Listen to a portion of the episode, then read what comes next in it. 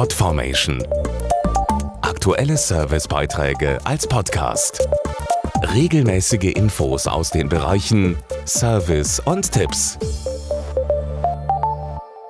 In der Weihnachtszeit erklingen traditionell ja nicht nur die Kirchenglocken häufiger, sondern auch die Gläser. Es wird viel gefeiert und geschlemmt und dabei mit so manchem Glas Wein oder Sekt angestoßen.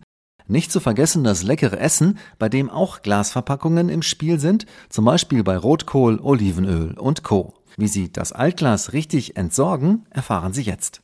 In der Weihnachtszeit kommt viel Altglas zusammen. Wenn man sich ein paar Dinge merkt, ist das richtige Entsorgen ganz einfach. Dazu Dorothee Richard, Sprecherin der Initiative der Glasrecycler. In den Altglascontainer gehören nur Glasverpackungen, in denen vorher Lebensmittel, Getränke, Kosmetik oder Medikamente waren.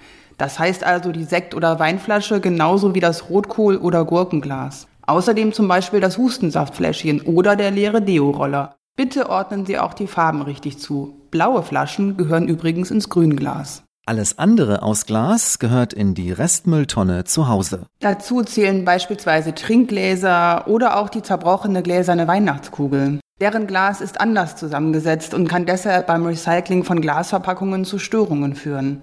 Richtiges Altglasrecycling lohnt sich für die Umwelt, denn es schont natürliche Ressourcen und reduziert den Energieverbrauch. Alle Infos auch auf waspasstinsAltglas.de, jeweils mit Bindestrich.